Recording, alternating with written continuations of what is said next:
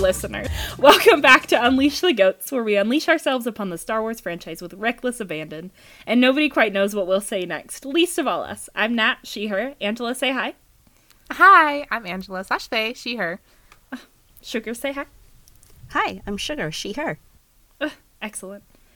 We are talking about a really obscure character today. So if you're not if you're a casual fan like me, you might not have heard of him. His name is Anakin Skywalker. He's really, really, really obscure. He's really obscure. He doesn't really play a huge impact. this is only in like joke. one or two things. yeah, I've made me laugh. Before we really get into it, do we want to just like lay the ground work? Like, do you two want to talk about your relationship to the character, or do we want to just dive right in? Um, We can. for can. my sanity. Maybe we shouldn't do that. We've kind of mentioned this, I think, in the original episode. So if you don't remember what phase in my relationships are to Anakin Skywalker as a character, please go rewatch episode one. Yes. Go re-listen. Essentially, this episode is my baby because I love Anakin a lot, and I really wanted to talk about how his characterization changes depending on what you're watching. Like his character is different in the prequels versus the Clone Wars versus the 03 Clone Wars versus the originals. So I was like really insistent on this episode, and Sugar, being the delightful human being that she is, has humored me in letting me record this episode with y'all. I love that. It's an important episode. We all have a lot to say, even if it's not always the same thing. Yes, for the to put the listeners at ease, know that this is all in in good faith and good fun and we have differing opinions, but we still all love each other and no one's actually mad. And if you hear a murder on mic, I did my No, you didn't. to mediate. if you hear a murder, no, you didn't. Similar to if you see someone stealing food, no, you didn't. No murders have happened on Unleash the Goats. Okay, let's start out with some spoiler alerts because I lied and Anakin's actually in a lot of things. It's only the Skywalker saga. yeah, no, he's. I don't think he's a Skywalker though. That would be crazy. Spoilers for the prequels. Obviously, we already did a prequels episode, so if you still haven't watched them, why are you here on this podcast? But you're welcome to stay. Yes. We love you. I hope that you are having a great time here. Also, spoilers for Rebels, the Obi Wan Kenobi show, which I think is just called Kenobi. Yes. And no, it is in fact called Obi Wan Kenobi. Damn. Is it called Obi Wan? kenobi It is in fact called Obi Wan Kenobi. Hmm. I don't like that they did that actually. I, I don't either. For tagging purposes, it was really annoying. Oh, damn. Which I still haven't watched. I think I said I was going to watch it before this episode. You might have. And I. No, you're gonna watch it before the Didn't. Obi Wan dive. Oh, that's Yeah, right. That I makes am more sense. For sure going to do that. Also, spoilers Tales of the Jedi, which I did watch. The Clone Wars. This, our notes say specifically season 7. I, I did put specifically season seven because I think I was putting mostly Disney stuff, like trying to do the most recent stuff in here, whereas like the actual bulk of Clone Wars was done back in like 2014 or 2013 or something. I see. yeah, um, so we're not spoiler warning the first six seasons because if you haven't seen them, then like sucks for you. It's been a fucking while. yeah. You've had. But we time. but we did mention spoilers for the prequels, so in in this sense, like yes, spoilers for the entirety of Clone Wars as well. Okay, excellent. And also the Ahsoka show, which we did a full episode on and had a great time. what a life. What a life. I did have fun recording it. No, it was great. we did have fun recording it. We didn't all have fun watching it. No, we didn't. No, that was just me. Mm-hmm. anyway, welcome to the Anakin episode. Um, s- shocker. We've never done this before in any of our episodes, but we are going to talk about themes and messages and also motivations. Who wants to start? Who has thoughts that they would like to share? I can start. Um, so, as people might be aware, if you've seen any of Star Wars, Anakin's a pretty important character to the story. Um, his, he, I mean, uh, Star Wars is effectively Anakin's story, um, and so his choices and uh, decisions and motivations are kind of the vessel through which most of the themes and messages are um, showcased, and so.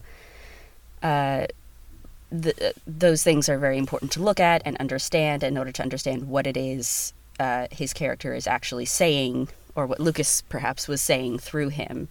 Um, so personally, I feel like the primary motivation for his choices is fear. Um, because I think that like everything else kind of stems from that, um, and in particular, like a fear of, of change, um, as opposed to something more specific. But um, like he's not just afraid of like for example Shmi dying. Like he's afraid that anything around him is going to change, that his life isn't going to go exactly the way that he thinks it will. He's afraid of like a lack of control um, over himself and the people he cares about and just his life in general. And I think that that's kind of this primary motivation for basically everything that he does. Um, is is this fear of change and fear of a lack of control, and that's what leads to everything else. It's what leads to his anger. It's what leads to darkness and to the attachments and that desire that he has to basically just cling on to things and to people um, in the way that he does. I think there's a really interesting what they do with Anakin, introducing him as this little slave boy in the very uh, in the first one in the Phantom Menace, is really sets up like he comes from a very disadvantaged place like initially because he has this position where he has absolutely no control over his life like he does have more freedom maybe than other slaves do. We don't really know. We don't see a lot of other slave situations on Tatooine. Aside but... from like Jabba's dancing slave girls. yeah, aside from them. so we don't know a lot about what slavery is like or what his situation is like comparatively, but we do know that because of the situation where he starts, his fear of loss of control is a very like realistic and understandable thing, but what uh, Sugar and I have discussed a lot actually is that he is given every single tool to overcome these issues. He's given every single tool to let go of his fear, to grow from those experiences, and he never does because he has fallen into a comfortable pattern of I am so powerful now that I can fix this instead of just letting it go and like going with it. And I feel like that is a very consistent thing for him throughout the series and why he makes such an interesting villain too because he's not a chaotic constantly in your face villain like Maul is, for instance, but he mm-hmm. is very much a always in control, always about making logical decisions. And that's what makes him or at least what he believes are logical decisions. Yeah, but like he's very predictable, as we see in Kenobi, right? Like Obi Wan knows him so well True. that he's able to predict him very well, whereas like Obi Wan arguably knows not as much about Maul or anything like that, but he also like knows Maul quite well, and he's very rarely ever able to predict his decisions because Maul is so chaotic. But when it comes to Anakin, he understands him and he understands how he thinks, and that means that he can predict what he's going to do next. And at no point does he ever say, "Oh, I can't, I can never predict that boy. He's always so unpredictable." Like, no, Anakin's logic makes sense to Anakin, and once you understand his logic, everything else about his just life makes sense because that's he always follows the same things, and he never heals, he never grows from that. He just lets it rule his life until he does, arguably, but we're not really discussing the original trilogy in this particular episode. I guess we should have made that clear clearer earlier on, is we're kind of looking primarily at the prequels and everything that's come out afterwards, just because Anakin's character isn't explored quite as much in the original trilogy because it's focused more on Luke. So we're looking primarily at the prequels, which is is more focused on Ana- fleshing out Anakin's character and telling us um, like we've been talking about, sort of why he has done the things that he's done and what led to that, and then um, looking at the things that came out since the prequels, or in the case of the 2003 Clone Wars show, during the prequels, um, and how they sort of tackled the same issues and, um, you know, what they did or didn't change and how that impacts the story of Anakin. So we're not really going to get into. Um, what happens with Anakin in the original trilogy quite as much, but he obviously does kind of figure this out by the end and is able to do a little bit of letting go. Um, arguably. That. Arguably. he lets go just enough, just, just enough. A, a, little bit, just enough to, to you know, uh, do what needs to be done. I feel like what's a really important theme in the prequel specifically with Anakin is that he is a kind person. Like he is a sweet boy who ultimately lets his worst instincts rule him and like there are so many instances in the prequel specifically where they show that he is a kind person who has a lot of love to give. He loves people around him. He's not always very nice to them on occasion because he's a teenager. In the second one, we really get introduced to his like main personality, but he cares about them. Like he refuses to leave Obi Wan behind, even though it risks both his and Palpatine's life. He cuts a pear for Padme, which I personally think is a very sweet moment when he like cuts her little pear and like sends it over with the Force. I think that Interesting. adorable. It's so cute. I love it. Actually, I didn't and people make fun of it, and I love it. I did not expect to have a strong opinion about something this episode, and we've just found it, y'all. I have really strong opinions about that. Give us that scene. opinion, Nat. Please Give us us. your opinion. I think it's creepy as fuck. I hate that scene.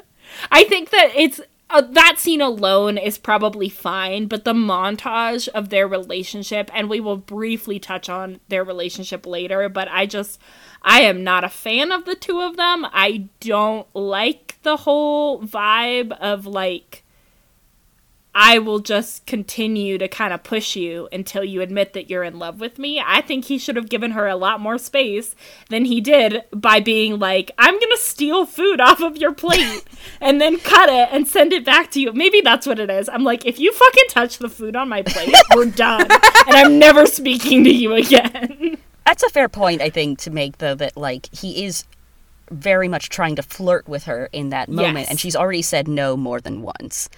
Um, and he is choosing to ignore that by making another pass, kind of within this this scene. Yeah. I- I think, like in a vacuum, the scene is cute, but it does represent another moment where Anakin is pushing that particular boundary.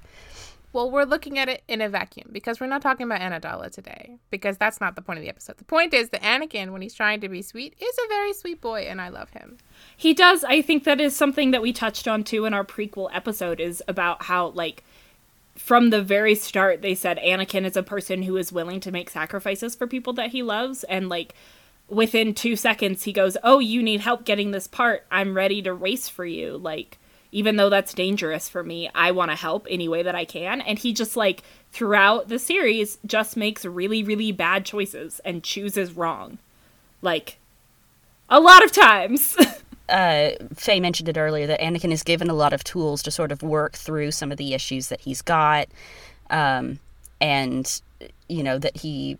And and this isn't just from the Jedi. Like I think you're you're probably specifically talking about the, the training that he did get from the Jedi, but he also was getting it from Shmi earlier on. So even while Oh, yeah. he was still enslaved, we know that Shmi, you know, was kind of passing on certain uh, values and teachings to Anakin that uh, were very similar, and that he clearly, you know, absorbed to some degree, but not not enough. You know, not enough to sort of really help him let it go by the even by the point of the Phantom Menace, because he obviously is still struggling with a lot of stuff within the Phantom Menace.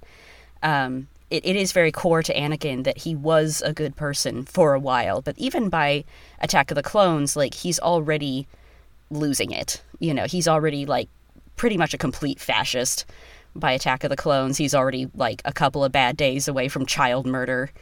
Um, you know, that's still something that's very, very true about Anakin and Attack of the Clones, and that's kind of what makes it an interesting choice within the prequels. And one of the things that's more controversial about him, especially these days, is like how far he's already willing to go by Attack of the Clones and what that says about him as a character in terms of like how good is he at this point you know how much of that compassion that he used to have has he already lost um, you know how much is left of him to save already Well, as you were talking about um, his mom, and I love the last moment he has with Shmi in the Phantom Menace when she tells him to not look back, to go and don't look back. And the f- one of the first things we learn about Anakin once we re- reintroduced to him in the Attack of the Clones is that he has been thinking about Padme every day for the last ten years. yeah he, he looked back a little So he has been looking back a lot. We learn Yeah. immediately that he was told this. It was a very significant moment for him to not look back and to move forward. And one of the first things we're told about him in Attack of the Clones is that he has not done that at all. He has not been internalizing these lessons at all. He has been very much listening to Palpatine, who talks about you know his life and his previous life and his mistakes. It's like he brings up the past a lot. Palpatine does. It's one of his favorite things to do, and he's not listening to Obi-Wan who's always trying to talk to him about the future and like what he can do to be better and to improve and like be more thoughtful.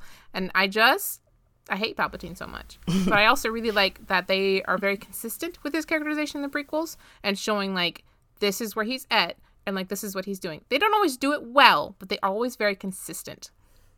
Uh, just to clarify, you mean you like the consistency in Anakin's characterization? In the prequels. Yeah, yeah. I just uh, I was unclear about whether you meant Anakin or Palpatine's characterization. Yes, yes. Well, Palpatine never changes. He just sucks. Palpatine never changes, but to be fair, that's also a good thing. whole It's good that he's also consistent. He just, yeah, he just he just sucks the whole time. he just sucks the whole time. Let's talk about the when we say 2003 Clone Wars for my own edification. What is that? What are we talking about? Oh, Go ahead, Faye. I get to tell everybody about this. Okay, the best thing that has ever existed in Star Wars, aside from Andor and Rogue One and a bunch of other things, but one of the best things is this delightful c- cartoon that came out in like 2003 called Clone Wars, and it was intended. It's like an early version of the show that you probably know as the Clone Wars. It's like two hours total, and it's a bunch of like shorts in this beautiful 2D animated style about the Clone Wars and what the Jedi did during them, and for, go watch them if you haven't seen them. They're all on Disney Plus. They're so fun, and the style is really fun because you can see how the style animation style in them shows up in the Clone Wars 3D animation later, which is very interesting. But they start basically right before Anakin's knighting as a Jedi Knight. Yeah, set like immediately post Attack of the Clones. Yes, and then it, they continue basically to right before Revenge of the Sith starts, like right up through the invasion of Coruscant onto the a ship. Is yeah, like and when Grievous attacking, uh, Grievous kidnapping Palpatine. We see how that happens. Yeah, they're great. They're so fun. There's a really good one that is just Mace, ta- just absolutely wrecking the shit out of like a thousand droids. It's a fantastic scene. It's just like ten minutes of him destroying droids. It's beautifully animated. I love it so much. Like Sans lightsaber too. Like he's just using the force, Force. basically, and like some hand-to-hand oh, combat. It is exactly what Ezra Bridger should have been looking like in the Ahsoka show, and and didn't. Yep, it's beautiful. I love these so much. They don't have a lot of characterization of the clones, which is like one of their flaws, but they are really fun to watch and then like see how they influenced a lot of the Clone Wars show itself. Um, but one thing I really like about them is how they have characterizations of Anakin versus the characterization of Anakin that we get in the Clone Wars show it themselves, because I feel like there's a lot of differences there because the 03 Clone Wars were overseen a lot by George Lucas. Like he was basically the one who made them and wrote them and did all those things. He was a lot more involved with them than he was in the Clone Wars show. Although he was still involved with that, obviously. Yeah, he's pretty heavily involved in the 08 Clone Wars as well, which obviously decanonizes a lot of the 03 Clone Wars. Yes, it does, unfortunately. But um the what was I gonna say? Oh, um he these these were in production and came out while Attack of the Clones was like in the process of coming out and before Revenge of the Sith came out. So they suffer less in terms of characterization as um as like fan reactions. Like I we're gonna get into this in a second, but the Clone Wars um, characterization of Anakin is often in reaction to how fans saw Hayden Christensen's performance. So it was very derided at the time because a lot of people really didn't like his performance as Anakin. They didn't feel like he was a good character. They didn't feel like he was a person who could turn into Vader. And obviously, we know that they are wrong. But because of that, because of the backlash, Anakin's character in the Clone Wars is very action hero-y. He's very like, oh, we have to fix this character, so we're gonna make him more of like just angry and obnoxious and flirting with everybody and hot and like just your classic action hero type person. Whereas in the prequels and in the 03 Clone Wars, he's more of like a whiny teenager who deals with a lot of fear and is going through a lot of shit and is trying to deal with all of that. And I think that the 03 Clone Wars does that better than the Clone Wars does because there's less of like trying to fix his character as he, in response to the backlash. Yeah, I've, I've only seen, I think, about half of these episodes because I believe I was watching it before it was on Disney Plus and I was trying to watch it on YouTube. And so it was, uh, I think I, like, lost the ability to get some of them and I just didn't end, ever end up finishing it. But um, you mentioned here in your notes, too, that, like, he is pretty fucking whiny in this one, like, even, possibly even more so than he is in uh, the prequels themselves. Oh, he's a bitch to Obi Wan too. Like he's awful to Obi Wan initially. There are fun scenes later on, but in the first like couple episodes, he's just such a jerk. It's yeah, really pre-knighting, funny. like they have a really pretty negative relationship. Um, and Anakin in the 03 Clone Wars, just from little little I remember, he's he's it doesn't come off quite the same way he does in the prequels, where like he does seem to have some level of competence. um, this the the 03 Clone Wars seems to kind of like really emphasize that he's just a whiny little teenager, which sort of makes the bit later where Obi Wan's like, totally he can be knighted. He's super ready, seem unearned. Um, but uh, it's it's an interesting choice, and I it, I do feel like that at least whoever was animating Anakin, and we'll get into designs and stuff later, perhaps did not care for Anakin very much. Yeah, and, and yeah. like he doesn't come off well. He doesn't. I mean, he, for he does not look very attractive, and certainly does not look like Hayden Christensen. But um, it it does not feel super accurate to Anakin that he's just very negatively portrayed and there's none of that feeling of like there's still goodness left in him. He just comes off really like an asshole. There's not a lot in there that feels like I need I would want to root for this person. Um, well, I do have to push back on that a little bit because that is true for the first bit where you saw, but in the latter half, he does actually get to grow. There is a whole thing where they meet a group of people who have had all of their like essentially menfolk taken away. It's a little bit of a racist story, I'm going to be honest, because there's a lot of like noble savage archetypes being happening. It's not my favorite, but the characterization of Anakin in that episode is that like he is able to understand these people in a way that um Obi-Wan who's also there is not like they're very much put in comparison here that like Obi-Wan is trying to connect with them via words and Anakin is able to like understand how they're feeling and it's interesting. I don't know if it's super accurate to Obi-Wan, but it is an interesting characterization of Anakin who then goes and risks his life and loses his arm to save these people and bring all of their people back.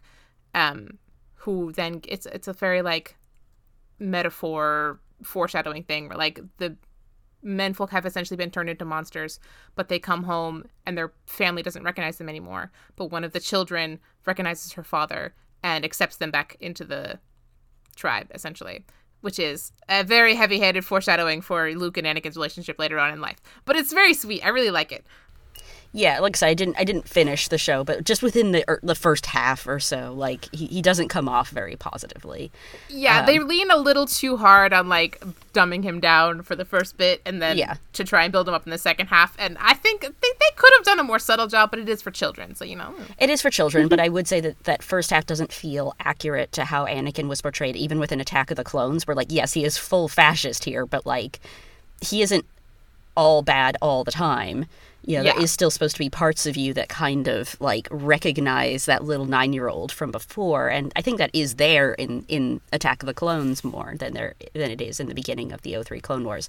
Okay, in the 08 Clone Wars, his characterization in the Clone Wars is so fucking inconsistent. It drives me absolutely insane. They're just like, yeah, he's just angry now. He's just angry now. And he really hates um everything. And then the next episode, he's just like chill with everybody.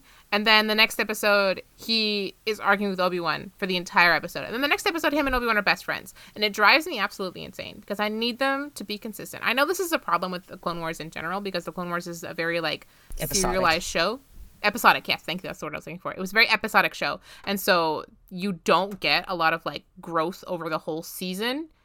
It's just what suits the story at the time. yeah, there's no impact of things that happen in one episode on the next episode or one arc Yeah. to the next arc. Sometimes there's obviously the the larger arcs later on in the seasons, but Mm-hmm. yeah, it's there is a lack of consistency because they don't have any serialization happening, which is a little sad. It's very frustrating.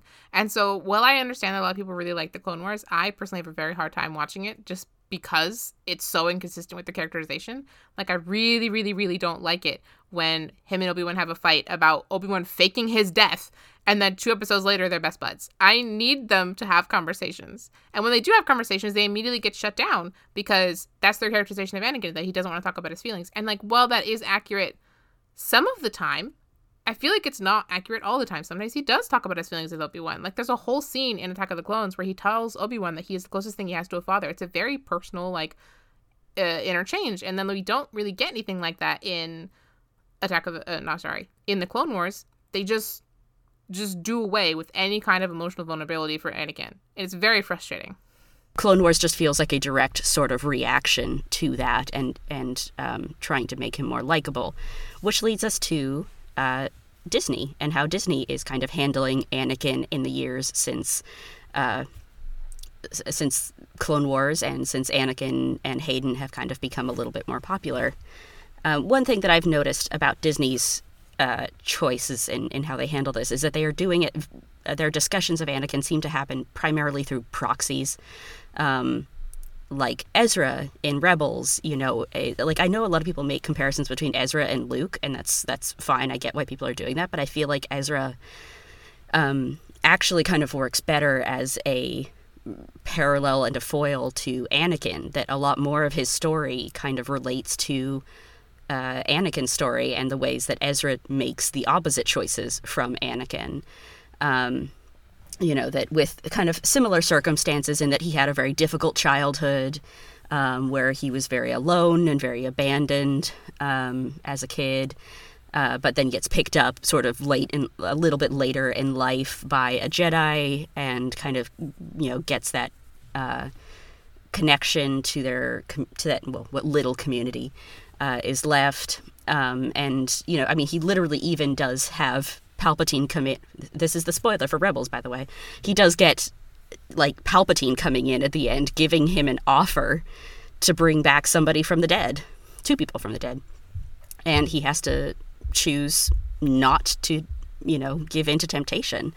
Um, and uh, and then obviously you have uh, Reva um, in the Kenobi show. Obviously, Anakin himself is in the Kenobi show, but I feel like more of the sort of discussion of Anakin actually comes through Reva herself and the the ways that Reva is making choices, her motivations behind it, and the fact that she obviously ends up making the opposite choice as Anakin by the end, that he she chooses not to kill the innocent child. And then in, in the Ahsoka show, we have Sabine and all of the selfish choices that Sabine makes in the show. Um, and so I just think it's interesting that Disney has chosen to kind of discuss Anakin through these proxies and these parallels with other characters as opposed to kind of sh- actually showing him uh, and discussing him more directly, which is kind of interesting. Yeah, like even in the flashback episode that we see him in Ahsoka, there's a lot of like dancing around the issue. Like even the the Anakin is like, oh, is that what this is about? Like he just doesn't want to talk about it. He just doesn't want to bring it up. He's annoyed that Ahsoka is like still mad at him and then they just never bring it up again. Yeah, it's the only show. Well, it's it's one of the very very few times recently where there's been no Order sixty six flashback of any kind. they said that's not up to us. they were like, that's not our job. We're just yeah. not going to touch that which in some ways I kind of get because it is the Ahsoka show, and we obviously have gotten to the two Clone Wars episodes completely dedicated to her experience of Order sixty six, but it did feel a little weird. Yeah, it's definitely implied there because all like all the clones are there, obviously, but they don't actually show it, which I kind of appreciated. I was getting tired of the flashbacks. I feel like you could have discussed it a little bit more directly, though. I think like we've we've discussed the Ahsoka show. We don't have to get into that, but yeah. Um, Shall we move on to relationships? Yeah, I think uh, the last thing I'll say about Disney is that I think Disney is taking a much softer approach to Anakin in some ways. That like we're seeing, or at least the Ahsoka show was taking a much softer approach to Anakin, um, in that Anakin's choices and agency are kind of taken away from him in some ways. Whereas through characters like Ezra and Sabine, you do get the emphasizing of the message from the prequels that Anakin's choices are his choices and they are his fault and you can always make different choices. With Ezra it was like it doesn't matter how much shit you went through in your past, you know, or how many people you've lost, it is still your responsibility not to fuck everybody else over, you know, for your own selfish agenda. With Reva, you get the message that like it doesn't matter how much darkness you've already done, it doesn't matter how much evil you've already um, committed, you know, you can always be better and then you get to the Ahsoka show, and they, like we're saying, they kind of don't really address uh, the terrible, evil things that he's done. And I just think that this is a very different sort of perspective on Anakin. And obviously, it's the same creator as from the 08 Clone Wars.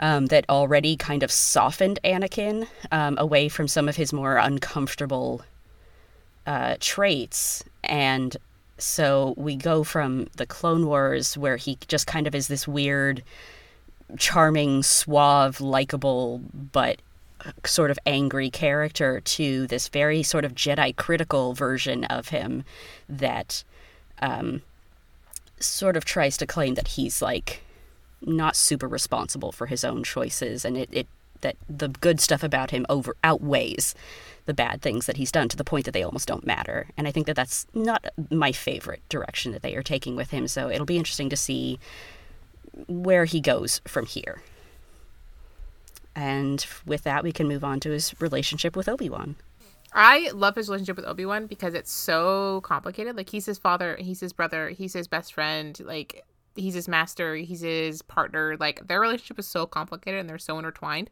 But a lot of it is very like implied. mm-hmm. Aside from the beginning of Revenge of the Sith, there's very few times where we see them working in concert together to accomplish something.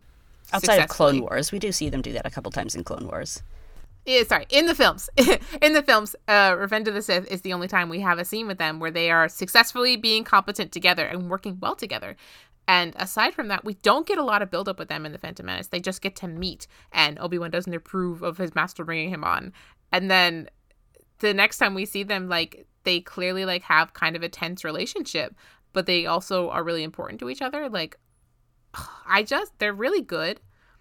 I love them so much, but also I need more of them. And like every time we do get more of them in the Clone Wars, and then Anakin's not consistent, and Obi Wan's also not really consistent. Uh, Obi Wan is kind of like just lets Anakin do whatever he wants in the Clone Wars, which has always been very weird to me. I feel like that he he doesn't so much in the beginning. There is like a development of their relationship in Clone Wars, although it because it's so episodic, it's a little bit hard to pick up on sometimes. But like towards the beginning, he is actually more strict with Anakin than he's uh, been before, and uh, or than than uh, than he is later on. And you know, we do see sort of a softening of of Obi Wan towards Anakin, and I think that we'll get into that a little bit more in the Obi Wan episode, but. Um, that that kind of goes towards uh, you know obi-wan choosing to have more faith in anakin and pull back from his sort of helicopter parent uh, characterization from attack of the clones and give anakin a little bit more independence now that he's been knighted and he's kind of proving that he can handle the responsibility which i like I um, do like that. I wish we'd gotten to see the knighting in the Clone Wars. I wish that had been like a little bit of an episode for them, like maybe like two or three episodes spent on like Anakin being approved to be knighted and how that changed their relationship. Like we get a tiny bit of it in the O3 Clone Wars, but it kind of sucks and it's weird. I mean, I do like the fight with Ventress that he has that gets him ready for knighting, where they like finally approve him to be knighting because he has defeated this lady. But I wanted there to be like an actual good build up to that in the actual Clone Wars. I was looking forward to that when I heard that there was a TV show about it because I'd seen the original Clone Wars, and then it just wasn't there at all. They just skip over it, and it it's annoying to me.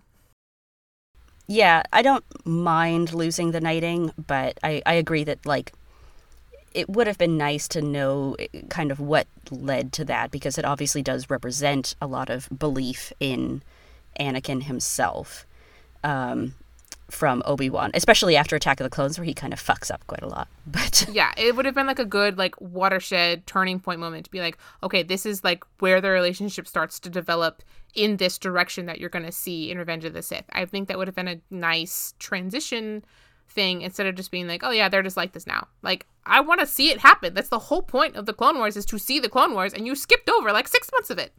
Yeah. And obviously they're they're focusing a lot more on like how his relationship with Ahsoka sort of helps him mature and grow and change. And we'll get to the relationship with Ahsoka in a minute.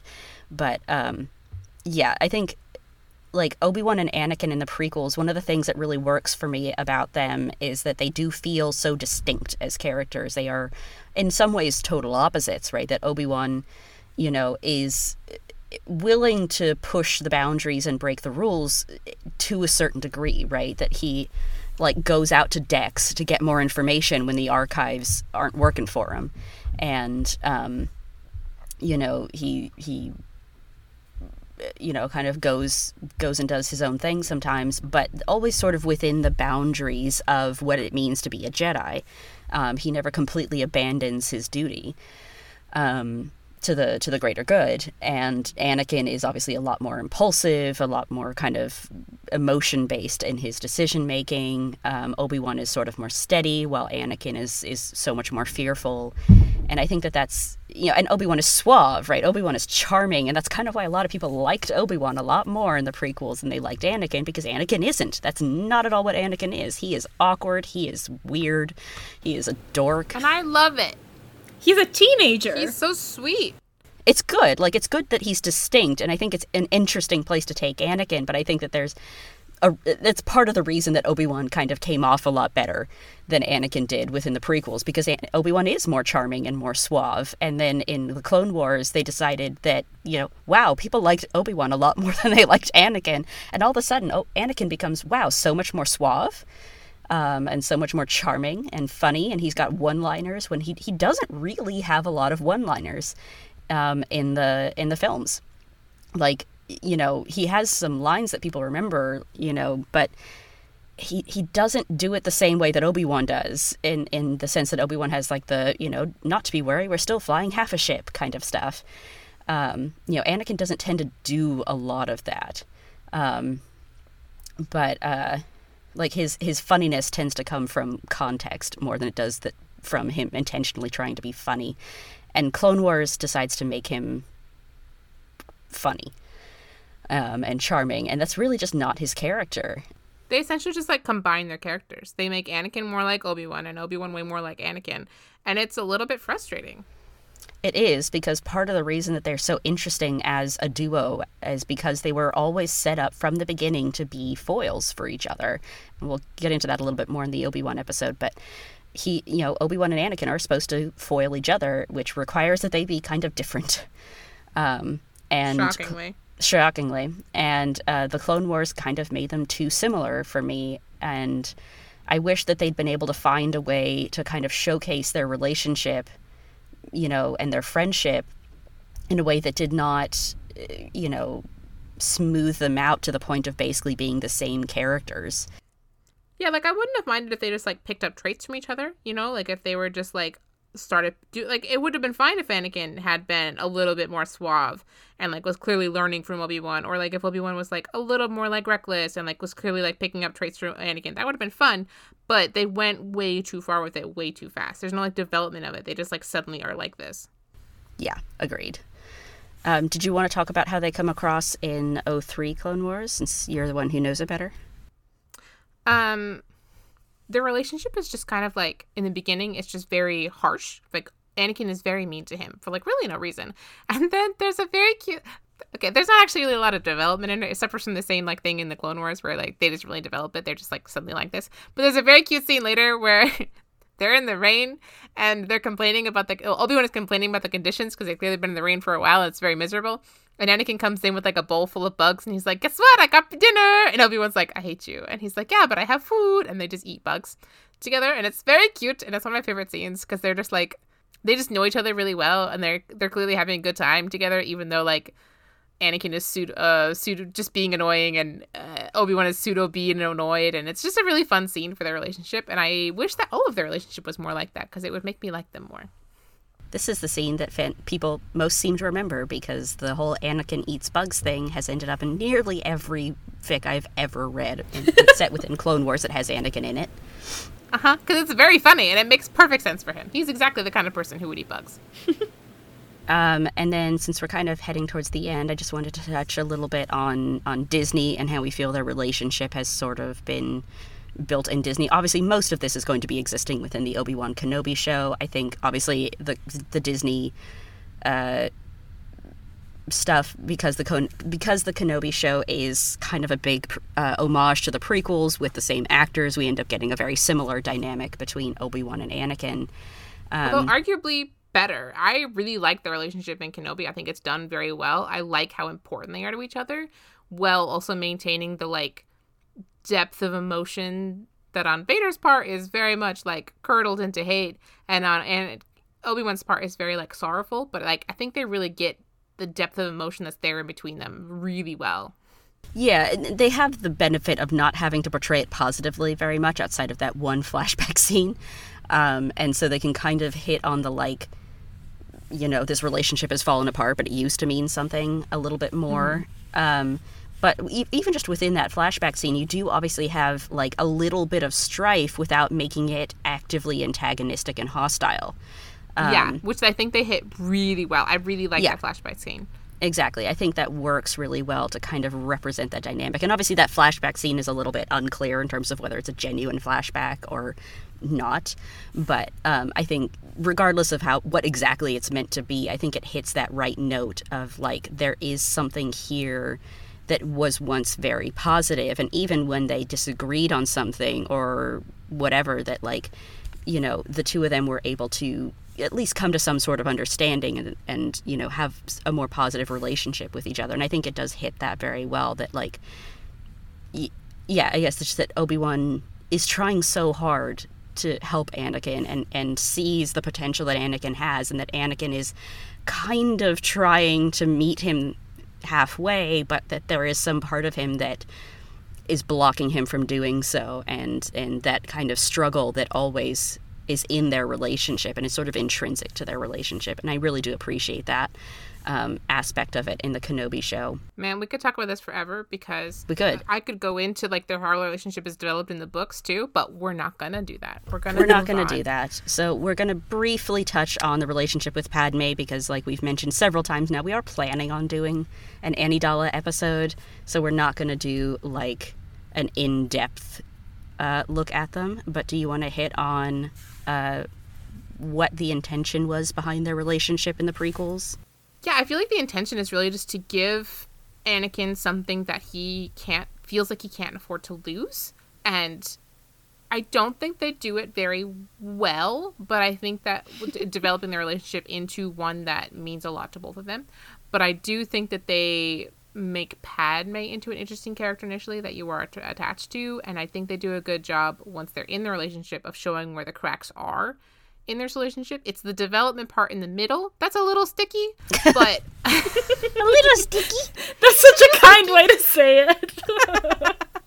I'm a kind person. you are very uh, You're very so generous. much kinder. yes.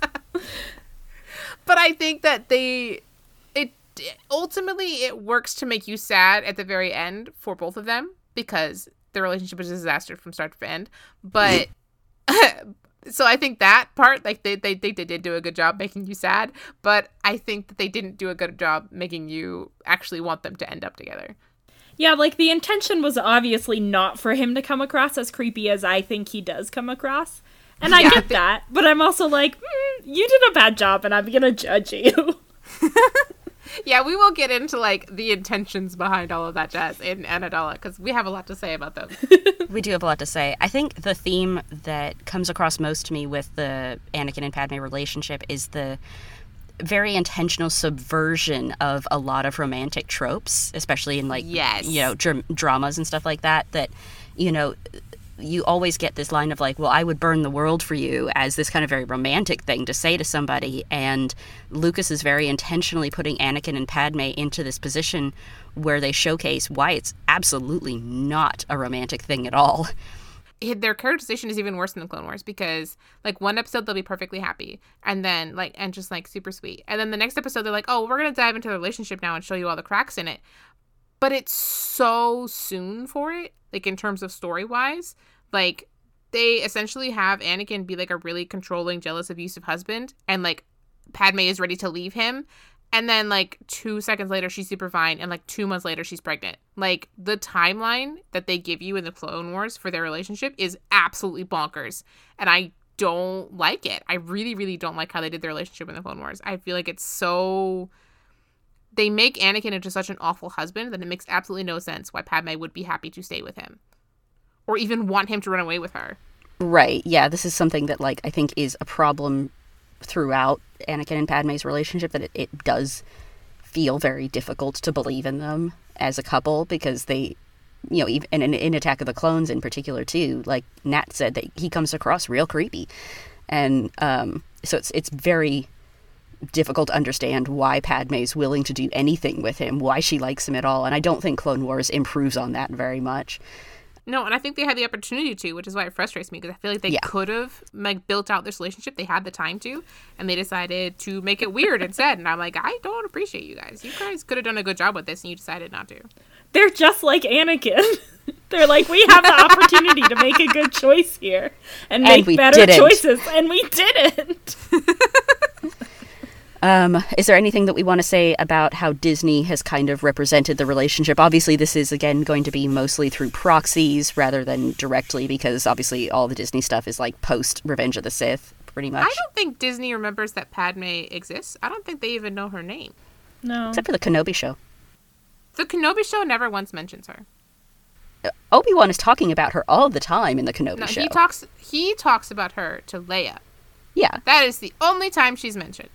Yeah, but he does it more than once. That's true. He does do it twice, but not by name. Technically, three times because he does give the the thing at the very end where he's like, "Your mother was blah blah blah blah blah blah blah blah, blah and your father was blah blah blah blah blah blah blah blah." Oh yeah, yeah, yeah, that's right. So there's technically at least three or four moments across several episodes where where Obi Wan is discussing Padme, um, specifically in relation to to Leia. So do you want to discuss the relationship with Palpatine real fast? Yes, I do. I really, really, really do.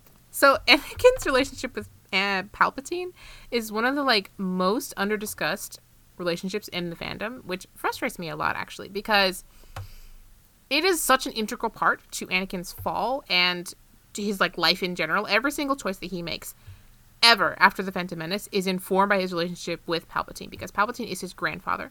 He's one of the people he trusts most in the world. He trusts him as much or more than Obi Wan. He trusts him definitely more than Padme because he's known him for longer, has a closer relationship with him.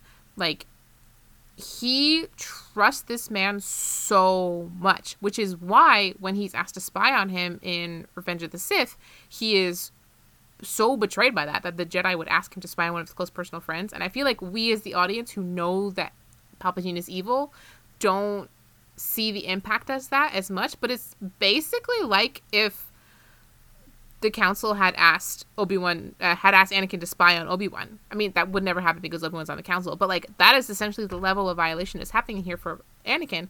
And well, there is like a level of like, well, Anakin, basically that's what Palpatine just asked you to do. He just asked you to spy on the council. Anakin doesn't see it that way because Anakin trusts Palpatine and believes he has good intentions.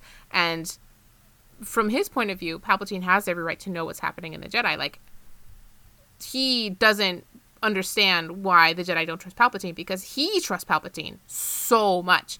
And so when he's asked to divide his loyalties like that, it's such a contradiction for him. He cannot hold it in his head, even though like he's made of contradictions, because one of these people have to be correct. And how is he supposed to choose when he has known he has known Palpatine, he has known the Jedi for so long, and they've both done so much for him, and ultimately he goes with the one that selfishly is going to help him more with Padme because that's the breaking point, right?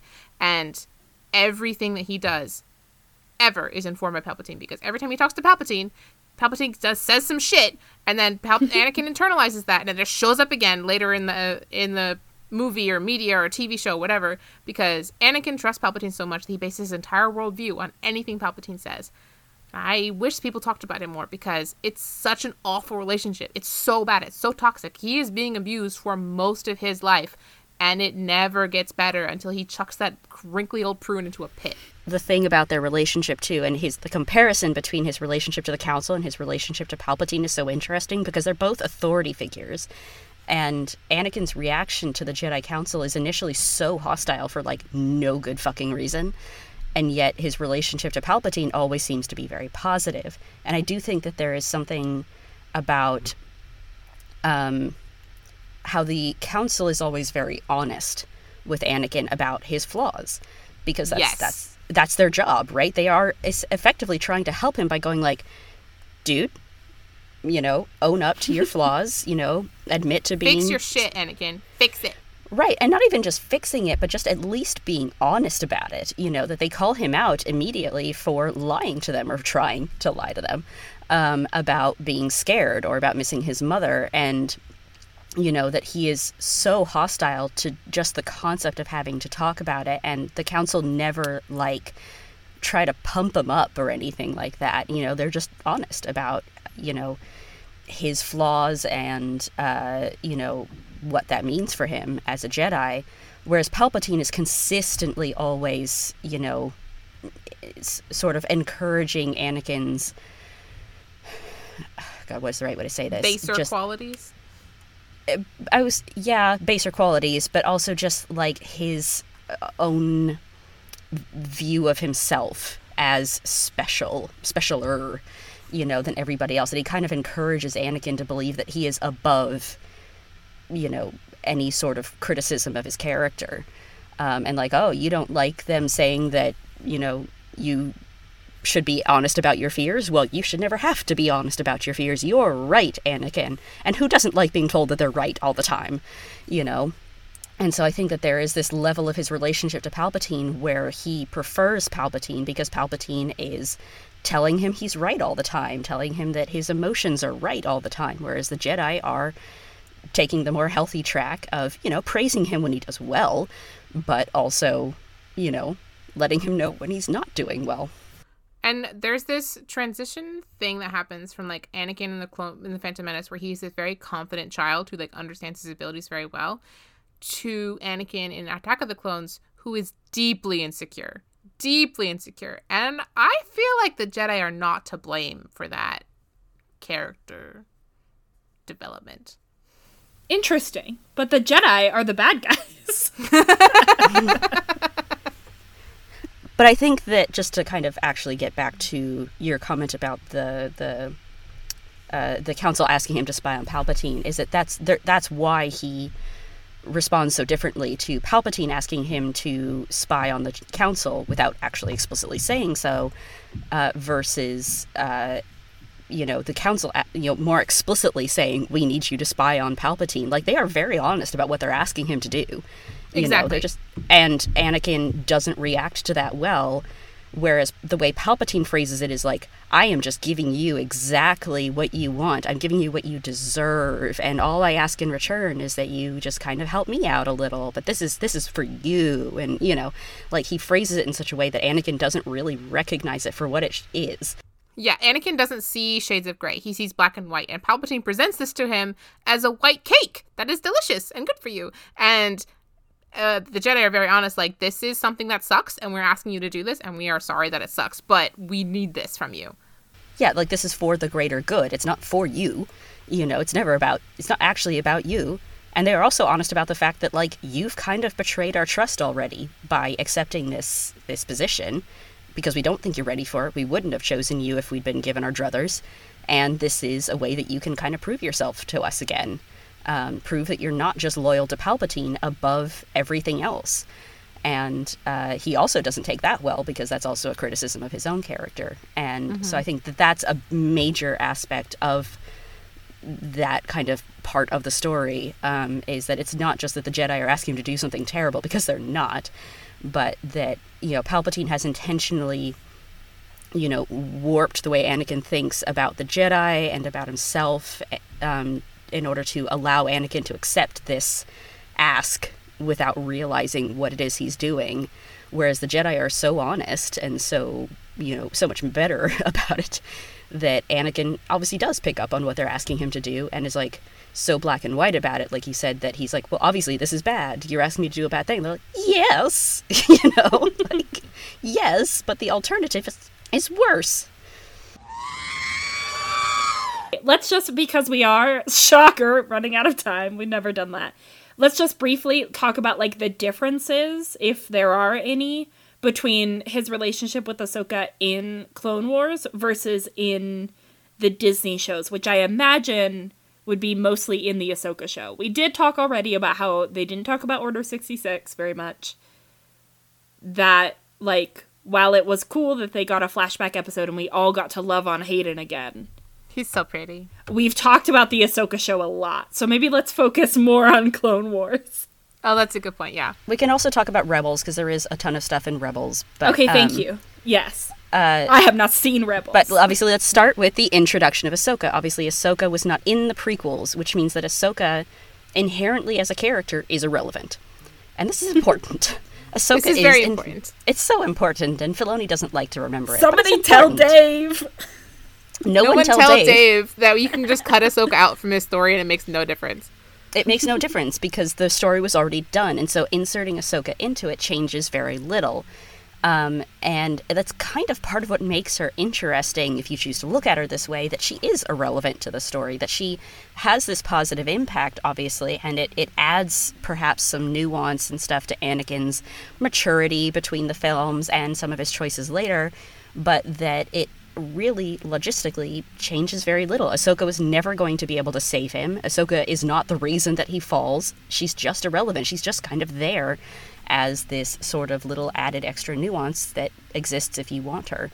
Um, and I, I do think that she was there intentionally to try and explain why Anakin seems more mature, even though this is one of the places where you can say, time passed. That's the explanation. you know, it's been three years. He's matured a little because he got a little older. Yeah, I think that adding in a Padawan does soften Anakin in a lot of ways and shows in some ways what he would be like as a father, which I think is very sweet. But I feel like they never did enough for the relationship because often when we're seeing Ahsoka centered episodes, she is separate from Anakin or when she is there when it's an Anakin focused episode, she is off to the side, like doing something else. There's not a lot of episodes that focus on their relationship, except for the episodes where she leaves the Jedi. I will say that they have more about it early on, which is part of the reason I, I like Yeah. the earlier episodes more. Um, like within the first two seasons, you get a lot more of their relationship and how their relationship impacts both of them. But by like season four ish, Even um, by the end of season three. even by the end of season three, you're starting to have Ahsoka get so independent that she, yes, she often gets separated from Anakin um, in her centered storylines, whereas and you know that she's kind of a side note in Anakin centered episodes. Which is kind of a shame because she is an interesting character and I wish there was like more of their relationship. I also wish there was more of her relationship with Obi Wan, but that's a separate That's a separate thread. Yeah. um, And then um, in Rebels, if we want to jump to that real fast in the last couple seconds here, um, I, I do think that they try to portray it really positively in Rebels. Obviously, Rebels also a Filoni run show, um, much like uh, the Ahsoka show was, although he did have a writer's room on Rebels um, that he did not have in the Ahsoka show, so you get a little bit more nuance uh, to it. But Ahsoka in Rebels, you know, is still very p- positive about the Jedi as a whole. Um, you know, she talks to Yoda. She remembers Obi Wan and Yoda giving her advice. She's got this positive relationship to Kanan, um, you know, and kind of doesn't mind being associated with Kanan as a Jedi usually. Um, and so her relationship to Anakin is much more about like her guilt over having left him and the possibility that she might have been part of what drove him to darkness. And obviously, we as the audience know that this is completely untrue. Um, but uh, you know, she she remembers him very fondly because she's struggling so hard with the you know realization that he might have and, and is be, um, Vader.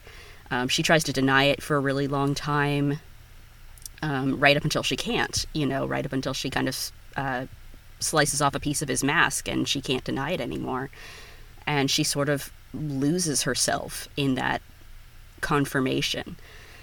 Um, I've always thought and- it was very interesting that um, Anakin, uh, Vader, whatever, refuses to tell her straight out that he is Anakin right up until she slashes his mask open and like finally Mhm. like says her name.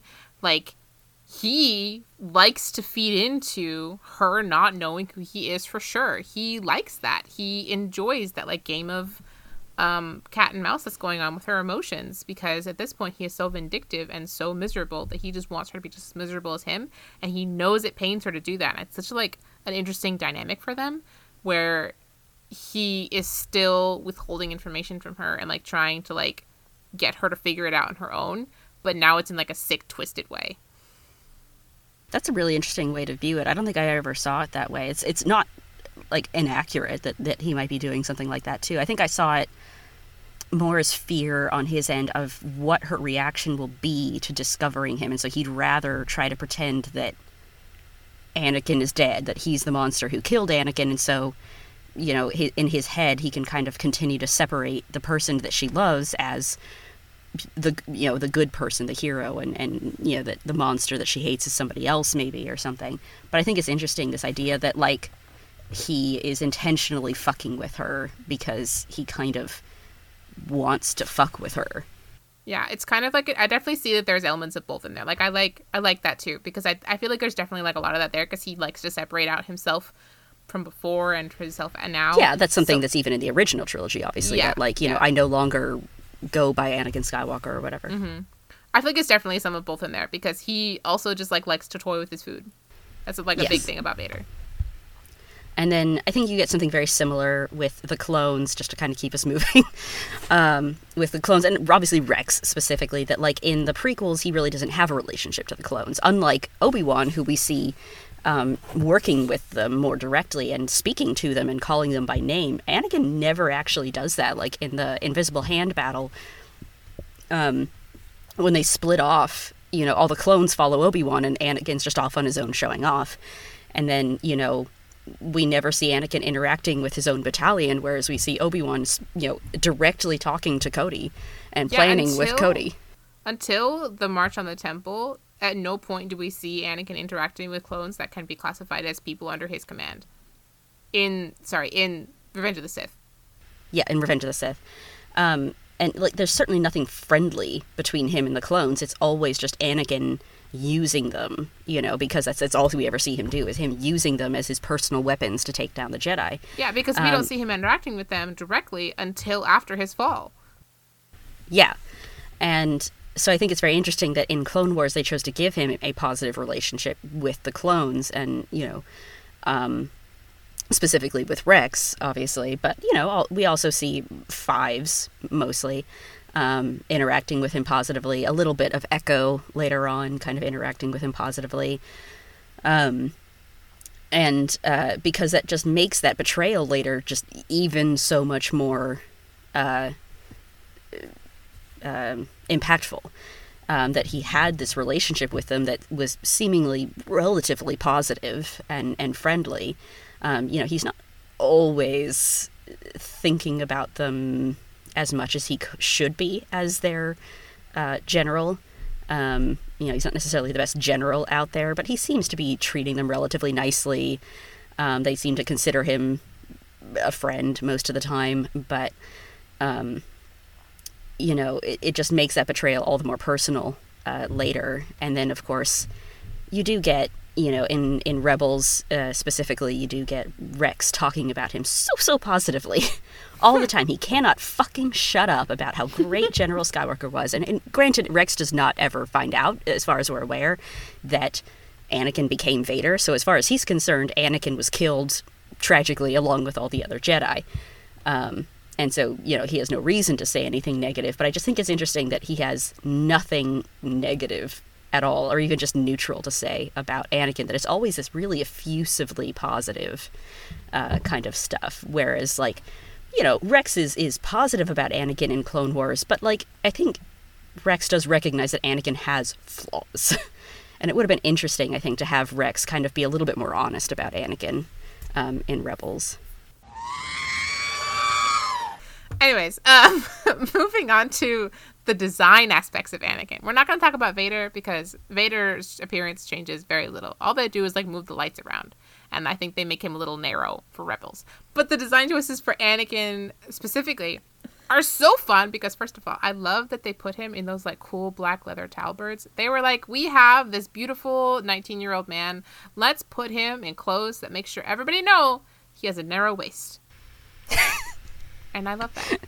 Have you guys ever seen the um the potential hairstyles that they came up with for Anakin in episode 3 because who they were bad. There's one version where he has a like a really bad mohawk and like a r- weird like ponytail on the top of his head. And there's another one where he, he just he just has like one long braid it's really terrible. We're so lucky to get his beautiful mullet that we do get. I'm so happy that they gave us that and not whatever the hell they were thinking with those Yeah. choices.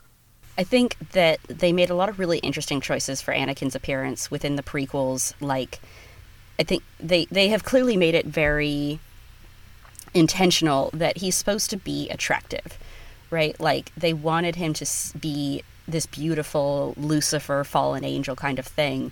And God, who was it? I can't remember if it was Lucas or someone else who kind of talked about how they wanted him to be kind of at his most attractive on Mustafar, where he's sort of at his lowest, darkest point. And they succeeded. And this is one of the very few places where I'm like, yes, it was important for him to be attractive because th- there was this clear intention behind the like why they wanted him to be attractive that impacted his character. That like he does need to be considered generally attractive so that you have that kind of message being sent that like he was a good person, he was this beautiful fallen angel, and he's almost kind of like at his best when he's at his worst. Um, and I just I just think that was a really interesting choice for them to make. It's it's it's kind of reminiscent of like the Gaston and Beauty and the Beast sort of thing that like you know the outside doesn't always match the inside sort of deal. But I, I do think it's a very interesting choice for them to have made um, about him. And obviously you have the the darker clothing and the shiny leather and stuff. And obviously, there are plenty of Jedi who wear darker clothing. Um, I've seen people going like, "Oh, how could the Jedi not have known that Anakin was dark? He's wearing dark clothing." And it's like, tons of Jedi wear darker clothing. They're in Um, space. The space is cold. Dark clothing is warmer. Luminara is wearing a whole black dress. You know, like it's not uncommon for Jedi to wear darker clothing. But I do think it was a very intentional comparison, specifically with Obi Wan. because Obi-Wan's got very light colored clothing and so I think you have again like the Obi-Wan and Anakin as foils themselves and also the leather you know that he's got this kind of stiffer shinier uh, texture to his clothing um, as opposed to the sort of softer um, textures that you see on most of the other Jedi Yeah, there's definitely callbacks to his armor in his silhouette of his clothes, especially in Revenge of the Mm, yeah that too Where like even his hair kind of mimics the helmet shape, which is very fun. I really, really enjoy that. we can discuss how fuck awful Rebels' version was I have blocked that from my mind actually. I hate it so much. They make everybody else in that show so pointy and narrow, and then they're like, what if we made him round and flat? It's Anakin so is weird. a plastic doll in Rebels. It's very funny, but it's very offensive. he looks more like Ryan Gosling than he does Hayden Christensen. I will take your word for that. And for the Um, record, that is an insult for me because I don't think Ryan Gosling is very pretty. Lovely man, not very pretty. I won't tell him that when I see him this weekend or tomorrow. please don't. Actually, Oh my god, what did they do to Anakin in Rebels? That's not First a time seeing it? Yes. oh, I hate it. Oh. yeah, yeah. Um, they clearly bad. did not have a lot of like time or resources to spend on what is a very, very short scene that that that uh, model had to be in. So he ends up looking very bad, probably because they just you know whipped it together in about five minutes. But yeah, it's not great. It's horrific. For some reason, in the 03 Clone Wars, they give um, Buzzcut Anakin a butt chin. It's such a weird choice. It's so random. Like, Hayden does have, like, a tiny bit of, like, a dimple on his chin, but they just, like, ratcheted it up to, like, a thousand in the Clone Wars, 03 Clone Wars, for some reason. And it's a wild choice. And his cheeks are like giant; they're like huge and like baby fat. It's so weird. That his design does, does get better when they like transition into um, or long hair Anakin. Also, if you ever want like the barest hint of where his scar comes from, there's like a tiny scene in the 03 Clone Wars of uh, him coming back from a battle and Padme touching his face and being like, "Oh, baby, you have a scar." That's the implication of the scene. I And thought he's like, "Oh, gave him the at it." scar So in 03. So, kind of. Because the scenes are kind of sequential, but it is not clear. The Ventress giving him the scar is canonical in a comic, does not happen in the 03 Clone Wars. So, he defeats he defeats Ventress and then he does not have a scar on his face. And then he still has his short hair. And then he has the knighting scene.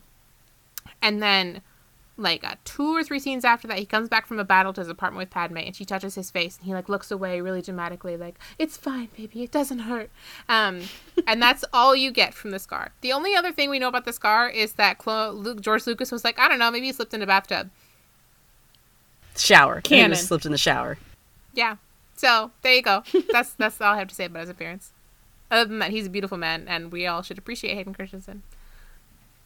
This is a random aside, but I really enjoyed that Anakin and Padme both have like curly to wavy hair, and their children have the stickest, straightest hair, Straight hair. ever seen.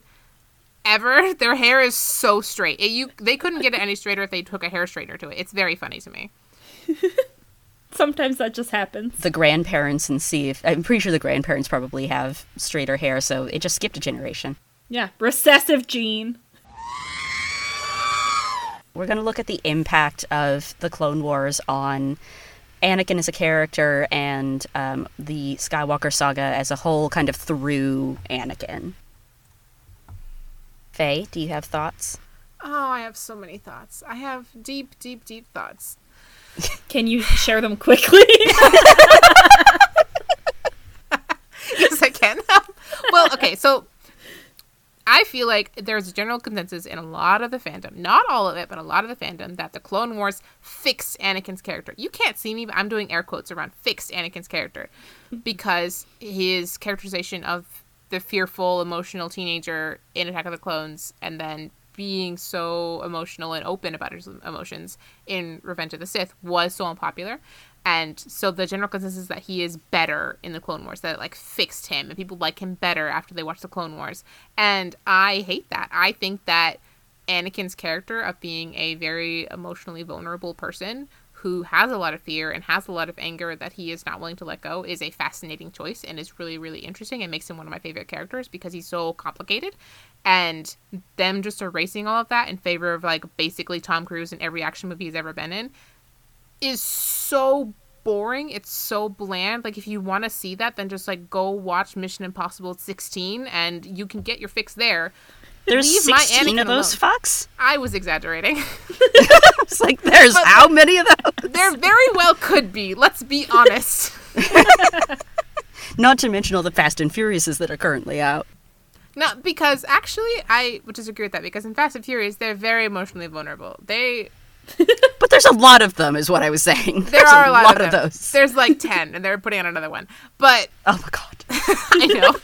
My point is that people have because they have this perception perception of Anakin from Clone Wars as this like badass action hero. That's how he often gets portrayed in fan media, in fan fiction, in people's headcanons of him, in their edits of him, in their like cosplays, like all this jazz, and like it really bothers me because I think Anakin is one of the most complex characters in Star Wars. Obviously, we have a lot of time to him to develop that complexity, so like th- it's hard to compare. But I don't like that so much of him gets erased in fandom, and I feel like people should pay more attention to the fact that he is a vulnerable boy who gets manipulated into this awful position where he has only bad choices and makes the worst one and screws up everybody's lives for a really long time. And that is such a cool character to have that we don't pay enough attention to because people get distracted by, oh, he's just a hot action hero. Like, no, he's hot, but also he's emotionally complicated. I think uh, my frustration with the impact of Clone Wars is that it, it softens Anakin so much that, you know, over time, we've kind of seen this characterization of Anakin kind of go from Lucas's, like, he was a good person who let fear and selfishness consume him to the point that he was willing to you know, fuck over everybody he claimed to care about, and uh, you know that that's that his this being his choice was such an important aspect of his character to the more recent characterizations of sort of erasing a lot of his own agency um, by making that um, selfishness and anger um, and darkness sort of almost intrinsic to his character as opposed to something that he allowed to exist. Um, and obviously, this is most obvious in the Ahsoka show, but it is it is there in Rebels. It's starting to make its appearance in Rebels. Um, you know, it, it exists within Clone Wars, especially by the end when you you know when they came back uh, for season seven. And I just think it's it's sad, kind of like Faye was saying, that it removes a lot of Anakin's complexity, which removes a lot of the complexity of the whole theme of Star Wars. You know, about how like you can always choose to be good again, yes, but you can also choose to always be bad first, and that Anakin chose to be selfish um, for a large part of his life. And that's so important that he chose that, that that was something not necessarily that he wanted, but that this was something that he was willing to do. That there's a lot of really nasty shit he was willing to do for his own selfishness, and that that wasn't romantic. It wasn't good, but it also was not intrinsic. It was just a choice he was making, and it's a choice that we can all make. Um, and I think you lose a lot of that by kind of softening some of the more uncomfortable parts of his character. Yeah, definitely agree. Natalie, did you have any final thoughts?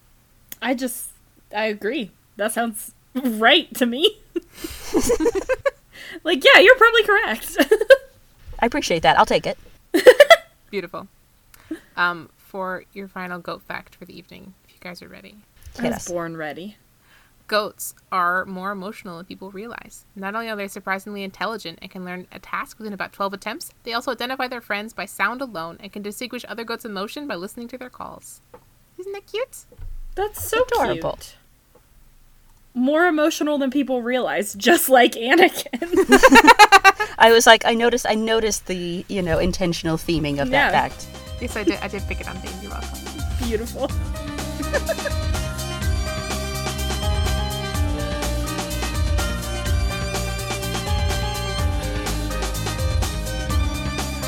Our intro and outro music is Mos Eisley Cantina by Spiedkiks. Angela and I edit, our artwork is by me, and Sugar is our writer and researcher.